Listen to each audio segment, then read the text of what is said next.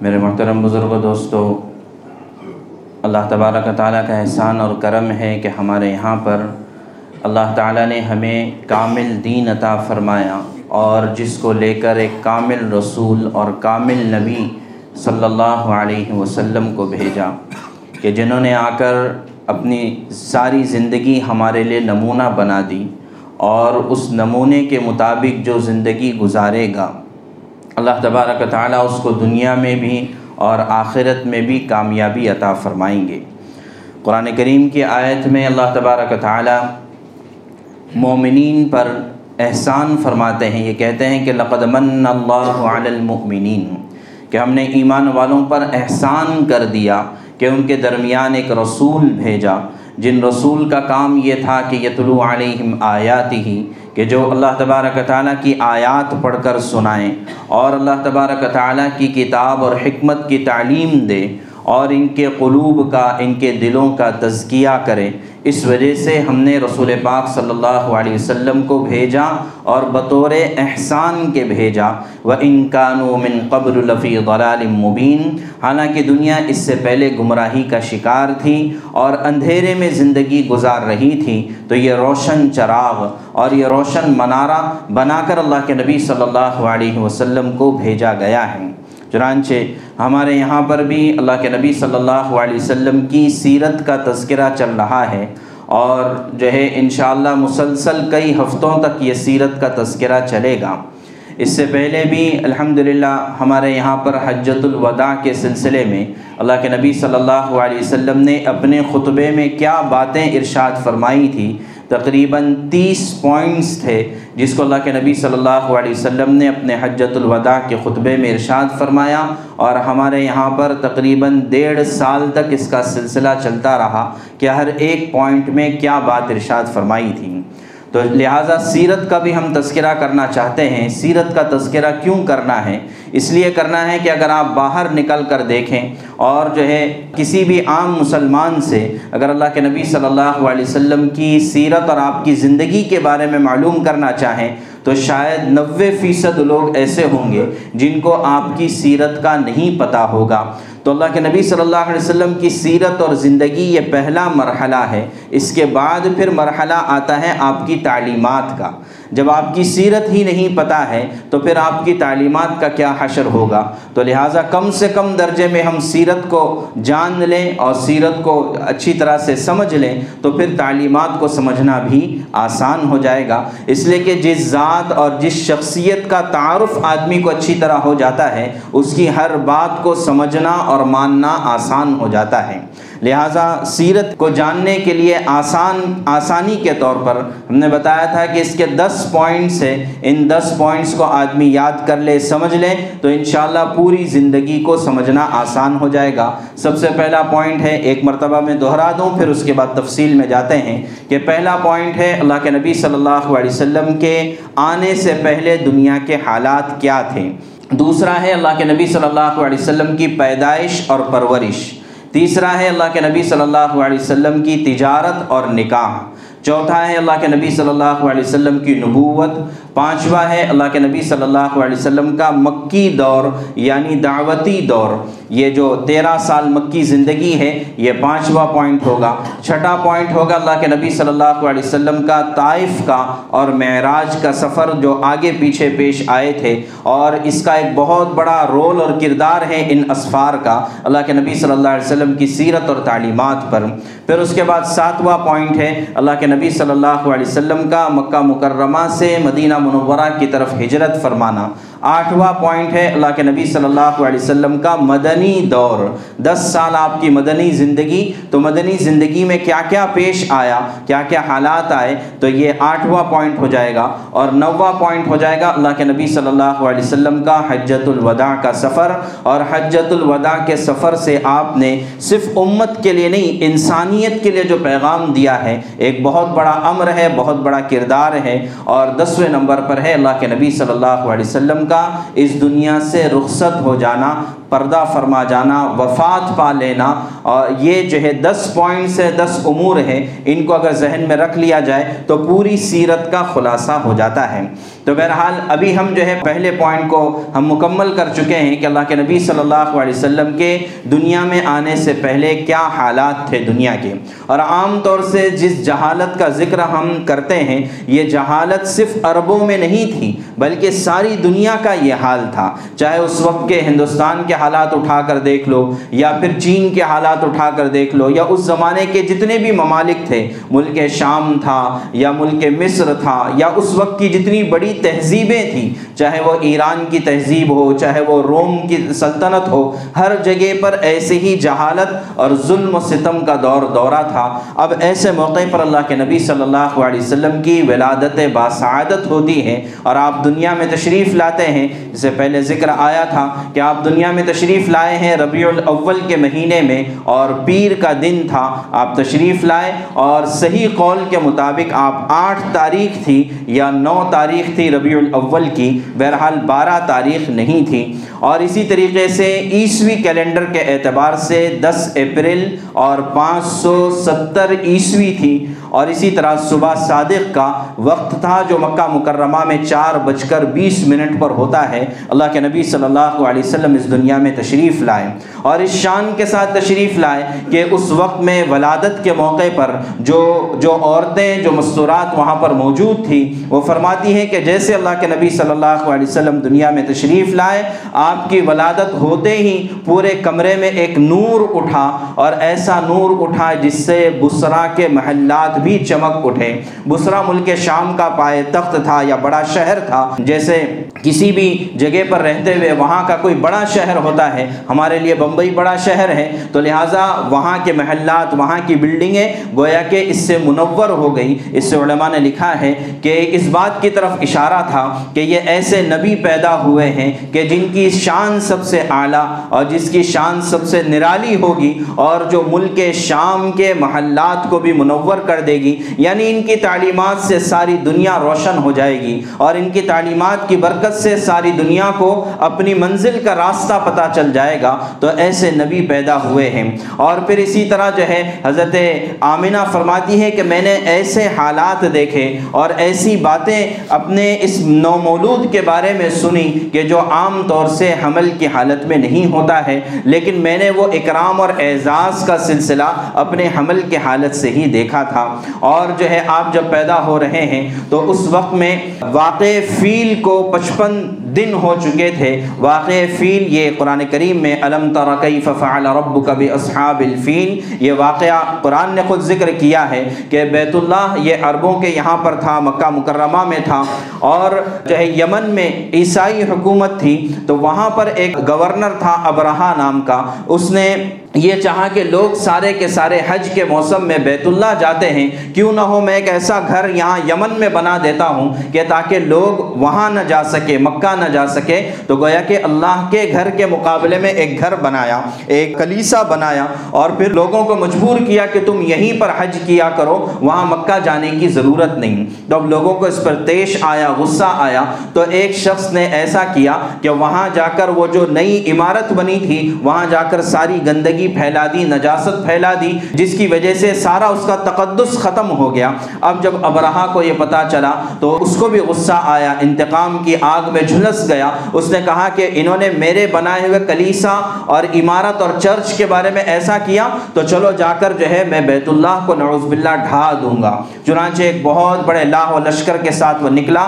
جس میں خاص طور سے ہاتھی تھے۔ اس لیے کہ عربوں میں ہاتھی عام طور سے نہیں ہوتا تھا، اونٹ ہوا کرتا تھا۔ تو لہٰذا لہٰذا ایک اتنا مہان گویا کہ جانور لے کر وہ آیا اپنا رو اٹھانے کے لیے اور بیت اللہ کو نعوذ باللہ ڈھانے کے لیے۔ جب یہ مکے کے قریب پہنچا تو سارا مکہ میں کوہرام مچ گیا کہ اب کیا ہوگا، بیت اللہ کا کیا ہوگا؟ اس نے اطراف میں لوٹ مچا دی۔ یہاں تک کہ عبد المطلب اللہ کے نبی صلی اللہ علیہ وسلم کے دادا جو اس وقت سردار تھے تو ان کے سو اونٹ بھی اس نے اپنے قبضے میں کر لیے۔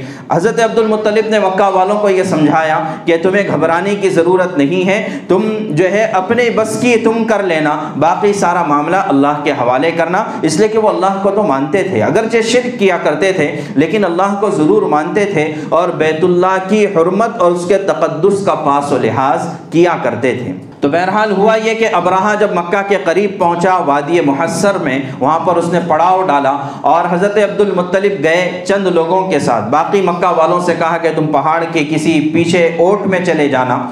اور خود جو ہے ابراہ کے پاس پہنچے۔ تو ابراہ کے پاس جب پہنچے، چونکہ سردار تھے، ان کا ایسا روب پڑا کہ ابراہ اپنی جگہ سے، اپنے تخت سے اٹھ کر آیا اور حضرت عبد المطلب کے ساتھ نیچے بیٹھ گیا اور پوچھا کہ کیا درخواست ہے، کس مقصد سے آنا ہوا ہے؟ تو حضرت عبد المطلب نے کہا کہ میں اپنے سو اونٹ جو تمہارے قبضے میں ہے اس کی مانگ کرنے، اس کی درخواست کرنے کے لیے آیا ہوں۔ اس کو بڑا تعجب ہوا۔ میں تو یہاں تمہارے بیت اللہ کو ڈھانے کے لیے آیا ہوں اور تم مجھ سے اپنے سو اونٹ کا مطالبہ کرتے ہو۔ تو حضرت عبد المطلب نے بڑی اہم بات کہی کہ انا رب الابل وللبیت رب سیمنعہ کہ میں اونٹوں کا مالک ہوں، میں اونٹ کی بات کرنے آیا ہوں۔ اس بیت اللہ کا ایک مالک ہے جو تجھے ضرور اس سے روک دے گا، وہ اپنے گھر کی خود حفاظت کرنے والا ہے۔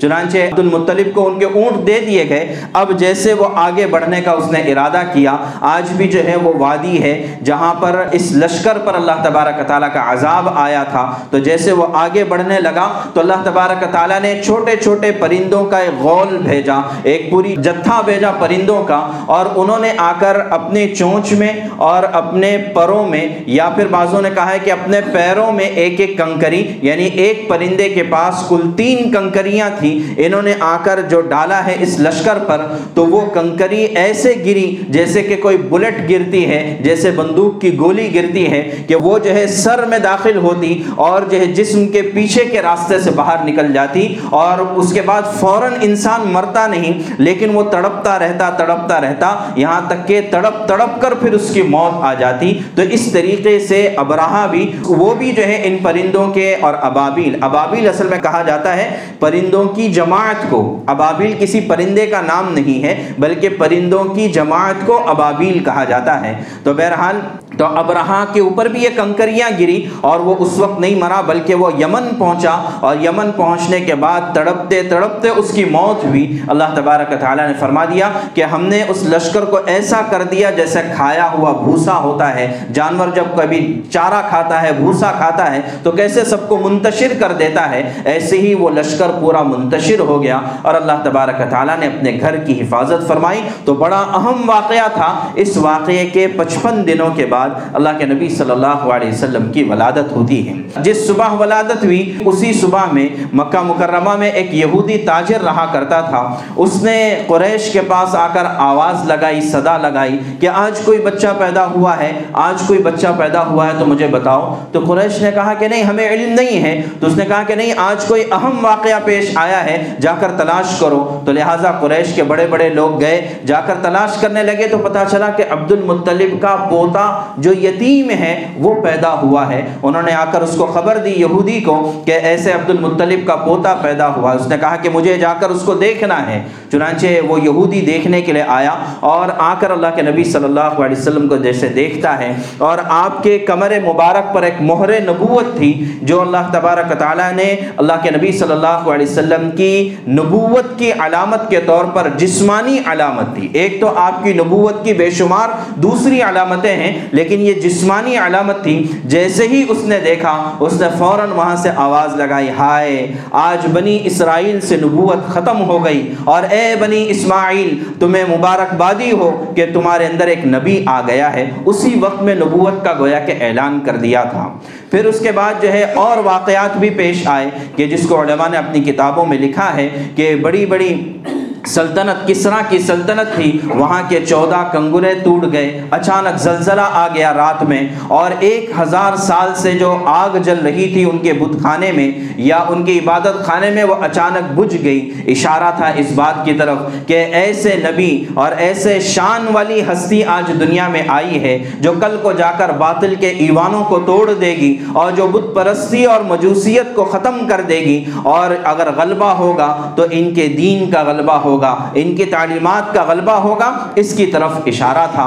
اب جو ہے، جیسے ہی اللہ کے نبی صلی اللہ علیہ وسلم کی ولادت ہوتی ہے، حضرت عبد المطلب چونکہ دادا ہیں، سردار ہیں، تو لہٰذا انہوں نے ساتویں دن پورے مکہ والوں کی دعوت کی کہ میرے یہاں پر پوتا پیدا ہوا ہے۔ اور خاص طور سے اہتمام اس لیے بھی کیا کہ لوگ کہیں یہ نہ سمجھے کہ چونکہ اس کے باپ کا نعوذ باللہ انتقال ہو چکا ہے، تو اس وجہ سے عبد المطلب گویا کہ اپنے اس یتیم پوتے کی طرف دھیان نہیں دے رہے ہیں، لوگوں کو یہ خیال نہ ہو جائے۔ اس لیے زیادہ اہتمام کے ساتھ حضرت عبد المطلب نے پورے مکہ والوں کو بلایا۔ اور پھر ایک بات یہ ملتی ہے کہ اللہ کے نبی صلی اللہ علیہ وسلم جو پیدا ہوئے ہیں، وہ مختون پیدا ہوئے ہیں یعنی ختنہ کیے ہوئے آپ پیدا ہوئے تھے۔ اسی طرح جو ہے، آپ کی ناف مبارک پہلے سے کٹی ہوئی تھی، ورنہ بچہ پیدا ہونے کے بعد اس کی ناف کو کاٹا جاتا ہے۔ آپ کی ناف مبارک پہلے سے کٹی ہوئی تھی۔ اسی طرح آپ جو پیدا ہوئے ہیں تو کسی بھی طرح کی کوئی آلائش، کوئی گندگی اور کوئی برائی آپ کے جسم کو لگی ہوئی نہیں تھی، بلکہ بعض روایتوں کے مطابق بھی اگرچہ ان روایتوں میں کلام ہے، لیکن بہرحال یہ کہ اللہ کے نبی صلی اللہ علیہ وسلم نے دنیا میں آتے ہی سب سے پہلے اللہ تبارک تعالیٰ کی بارگاہ میں سجدہ کیا اور سجدہ ریز ہو گئے تاکہ ساری دنیا کو یہ پیغام پہنچے کہ میں سجدہ کرانے کے لیے آیا ہوں، میں نماز کا تحفہ لے کر آیا ہوں، میں نماز کا پیغام لے کر آیا ہوں۔ تو بہرحال ساتویں دن حضرت عبد المطلب نے دعوت کی۔ لوگوں نے پوچھا کہ عبد المطلب اپنے پوتے کا نام کیا رکھتے ہو؟ تو انہوں نے کہا کہ مجھے خواب میں یہ بتایا گیا ہے کہ اس بچے کا بڑا نام ہونے والا ہے۔ یہ روشن نام کا بچہ ہے۔ تو اس وجہ سے میں یہ چاہتا ہوں کہ میں اپنے پوتے کا نام محمد رکھوں۔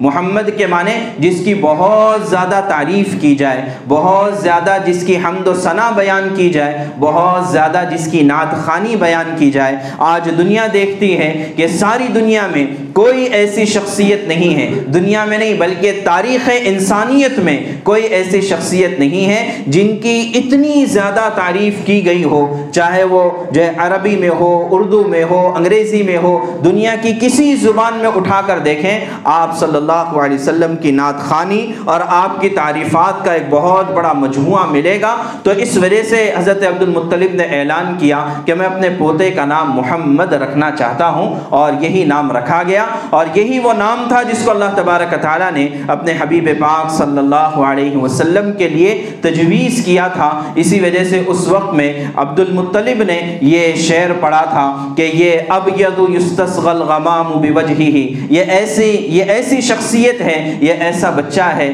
کہ جو میرے یہاں پر پیدا ہوا ہے، جو خوبصورت ہے اور جس کے چہرے کی روشنی کے توفیل اللہ تعالیٰ آسمان سے بارشیں برسا دیتا ہے۔ تو لہٰذا یہ ہمارے یہاں پر پیدا ہوا ہے۔ اب اس کے بعد جو ہے، روایتوں میں یہ ملتا ہے کہ حضرت آمنہ نے اپنے بیٹے کا نام احمد سوچا تھا۔ دادا نے محمد اور والدہ نے احمد سوچا تھا۔ اور دونوں ہی نام اللہ کی طرف سے تجویز کردہ تھے۔ اللہ نے کہا، محمد محمد الرسول اللہ۔ کہ محمد صلی اللہ علیہ وسلم اللہ کے رسول ہیں اور جتنے نبی آئے خاص طور سے عیسیٰ علیہ السلاۃ والسلام، انہوں نے کہا تھا کہ میرے بعد ایک نبی آنے والے ہیں، اسمہ احمد، جن کا نام احمد ہوگا۔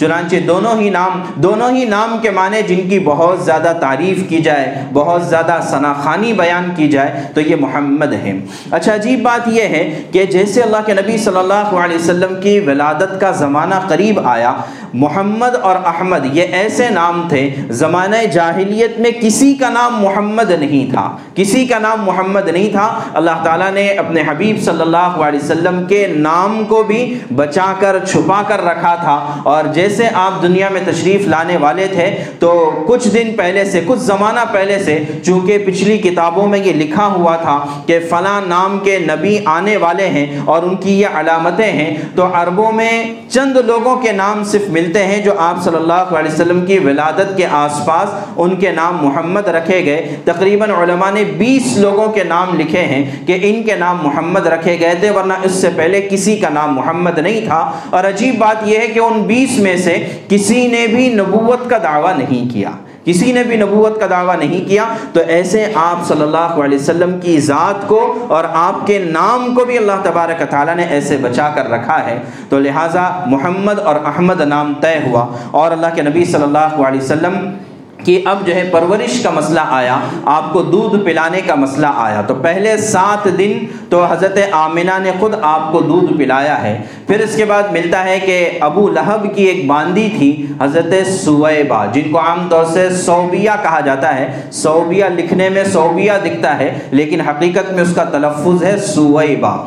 تو حضرت سویبہ تھی انہوں نے اللہ کے نبی صلی اللہ علیہ وسلم کو چند دنوں تک دودھ پلایا۔ پھر اس کے بعد عربوں میں یہ رواج تھا کہ اپنے بچوں کو دیہات میں بھیج دیا کرتے تھے پرورش کے لیے، دودھ پلانے کے لیے، رضاعت کے لیے، تاکہ دیہات کی جو آب و ہوا ہوتی ہے، وہ بچوں کی نشو و نما کے لیے بہت اچھی سمجھی جاتی ہے۔ اسی طرح آدمی جو زبان سیکھتا ہے، وہ اسی عمر میں سیکھتا ہے، دو تین سال کی عمر میں آدمی زبان سیکھتا ہے۔ تو اگر جو ہے دیہات میں میں اگر رہے گا تو وہاں کی زبان بڑی صاف شفاف ہوتی ہے۔ تو اس لحاظ سے گویا کہ ہم جیسے تین سال کی عمر میں اسکول میں ڈالتے ہیں، تو اس وہاں پر عربوں میں گویا کہ رواج تھا کہ پیدا ہوتے ہی تعلیم اور تربیت کا یہ نظام تھا تاکہ نشو نما بھی اچھی ہو جائے اور تعلیم و تربیت بھی اچھی ہو جائے کہ اب آپ کو کسی کے حوالے کرنا چاہیے رضاعت کے لیے۔ چنانچہ بنو سعد ایک بہت ہی مشہور قبیلہ تھا جو رضاعت کے لیے مشہور تھا۔ ہر سال یہ مکہ آتے تھے اور چند بچوں کو اپنے ساتھ لے کر جاتے تھے اور مدت رضاعت عام طور سے دو سال ہوا کرتی تھی، تو اس مرتبہ بھی بنو سعد کا قبیلہ آیا اور انہوں نے آ کر الگ الگ چونکہ مکے میں بچے پیدا ہو چکے تھے، ان کو اپنے ساتھ لیا۔ ایک حلیمہ سعدیہ تھی کہ جن کو کوئی بچہ نہیں مل سکا اور یہ جو آئی بھی تھی یہ بڑی قسم پرسی کی حالت میں آئی تھی۔ ان کے گھر میں تندستی تھی، فاقہ تھا۔ جس اونٹنی پر سوار ہو کر آئی تھی، بڑی کمزور اور لاغر اونٹنی تھی۔ ایک گدھا تھا اور ایک اونٹنی تھی، دونوں ہی سواریاں بڑی کمزور تھیں۔ اور پھر انہوں نے بھی تلاش کیا۔ اچھا حضرت آمنہ کے پاس بھی بہت ساری دائیاں آئیں، رضاعت والی جو ہے عورتیں آئیں۔ لیکن جب سب نے سنا کہ یہ ان کے والد کا انتقال ہو چکا ہے، تو سب کے ذہن میں یہ بات آئی کہ یہ جو ہے، ہمیں حق الخدمت کون دے گا؟ ہمیں اس کا بدلہ کون دے گا؟ ظاہر کہ دودھ پلائیں گے، اس کا خرچہ ہوگا، تو اس کا خرچ کون دے گا؟ سوچا کہ والد کا انتقال ہو چکا ہے، تو لہٰذا ہم ان کو نہیں لے سکتے۔ لیکن حضرت حلیمہ سعدیہ کی قسمت میں یہ سعادت لکھی ہوئی تھی کہ یہ اللہ کے نبی صلی اللہ علیہ وسلم کی والدہ کے پاس آئی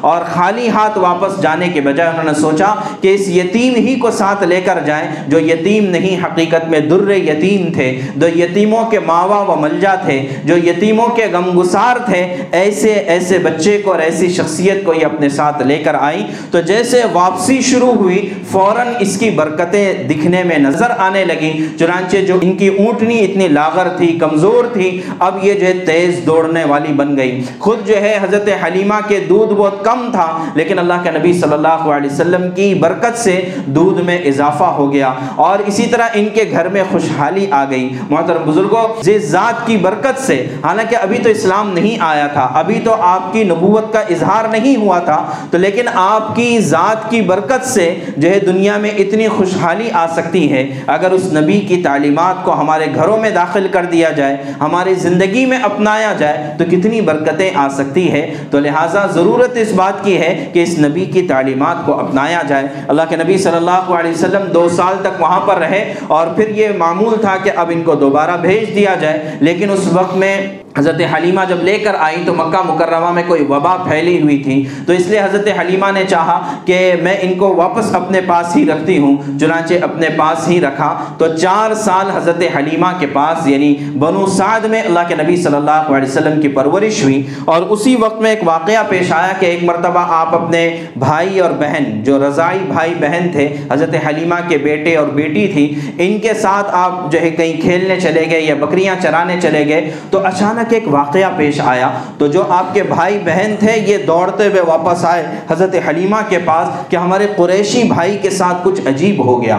ہوا یہ کہ دو آدمی آئے اور انہوں نے ہمارے قریشی بھائی کو لٹا دیا اور لٹا کر ان کا سینہ چاک کیا۔ ان کے سینے کو کھولا اور کھول کر ان کے اندر سے دل نکالا۔ دل کے اندر ایک کالا نقطہ تھا، اس کو صاف کیا اور اس دل کو دھو کر دوبارہ اندر رکھ دیا۔ لہٰذا اس کو کہا جاتا ہے شق صدر کا واقعہ یعنی یعنی اللہ کے نبی صلی اللہ علیہ وسلم کے سینے مبارک کو کھولا گیا تھا۔ کتنی مرتبہ کھولا گیا؟ علماء نے لکھا ہے کہ چار مرتبہ آپ کے سینے مبارک کو کھولا گیا۔ ایک چار سال کی عمر میں جب آپ بنو سعد میں تھے، ایک دس سال کی عمر میں آپ کا شق صدر کا واقعہ پیش آیا۔ ایک جو ہے آپ کی نبوت کے موقع پر، جس وقت نبوت دی گئی، اس موقع پر شق صدر کا واقعہ پیش آیا۔ اور ایک واقعہ معراج سے پہلے کا پیش آیا۔ آپ کو آسمانوں پر لے جانے سے پہلے آپ کے سینے مبارک کو پاک صاف کیا گیا، تو یہ چار مرتبہ شق صدر کا واقعہ پیش آیا۔ جب یہ واقعہ پیش آیا تو حضرت حلیمہ بہت ڈر گئی، گھبرا گئی کہ پتہ نہیں کیا واقعہ ہوا ہوگا۔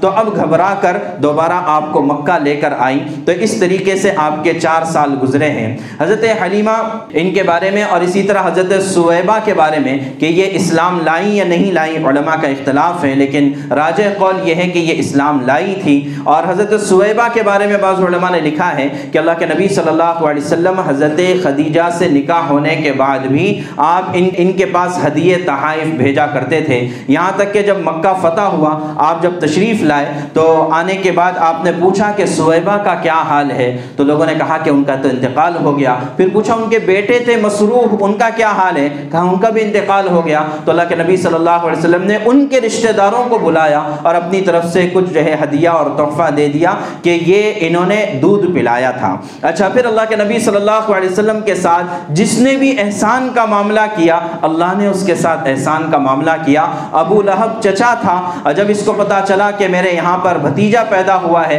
عبداللہ کے یہاں پر بیٹا پیدا ہوا ہے، اور یہ خوشخبری آ کر انہی حضرت سویبہ نے سب سے پہلے دی تھی ابو لہب کو، تو ابو لہب نے سویبہ کو انگلی کے اشارے سے آزاد کر دیا۔ اب وہ اشارہ کیا تھا؟ کتاب میں تو نہیں دکھتا ہے، لیکن علماء نے جو اشارہ نقل کیا ہے، وہ کچھ اس طرح سے تھا کہ انگوٹے کے اشارے سے اس نے کہا کہ تو آزاد ہے۔ تو حضرت عباس رضی اللہ عنہ نے ابو لہب کو خواب میں دیکھا، پوچھا کہ کیا حال ہے، کیسی گزری مرنے کے بعد؟ تو اس نے کہا کہ تمہارے بعد میں نے کوئی راحت نہیں دیکھی ہے۔ ہاں البتہ جب بھی پیر کا دن آتا ہے، سوموار کا دن آتا ہے، تو میرے عذاب میں تخفیف ہوتی ہے، کمی ہوتی ہے۔ اس لیے کہ میں نے اس دن جو ہے، سویبہ کو اپنے بھتیجے کی پیدائش کی خوشی میں آزاد کر دیا تھا۔ اتنے سے عمل کی وجہ سے اتنا بڑا دشمن ابو لہب، جس کے بارے میں قرآن نے کہا، تبت یدا ابی لہب و تب، کہ ہلاک ہو جائے ابو لہب۔ لیکن اس نے چونکہ اللہ کے نبی صلی اللہ علیہ وسلم کے ساتھ احسان کیا تھا، تو اس لیے ہر پیر کے دن اس کے ساتھ بھی احسان کیا جاتا ہے۔ اور جو ہے، اتنے سے انگوٹھے کا جو یہ گھڑا ہوتا ہے یہاں پر اتنے میں اس کو پانی پیش کیا جاتا ہے یا اس کے عذاب میں تخفیف ہوتی ہے۔ تو میرے محترم بزرگوں جس نبی کے ساتھ جن کی نبوت کا بھی اعلان بھی نہیں ہوا تھا، ان کے ساتھ احسان کرنے والوں کے ساتھ آخرت میں بھی احسان کیا جاتا ہے۔ تو جو ان کی تعلیمات کو اپنائیں گے، جو ان کی سنتوں کو اختیار کریں گے، تو ان کا کیا حال ہوگا؟ اللہ تعالیٰ ان کا کیسا اعزاز کریں گے؟ ایسا اعزاز کریں گے جیسے صحابہ کرام کا اعزاز ہوا۔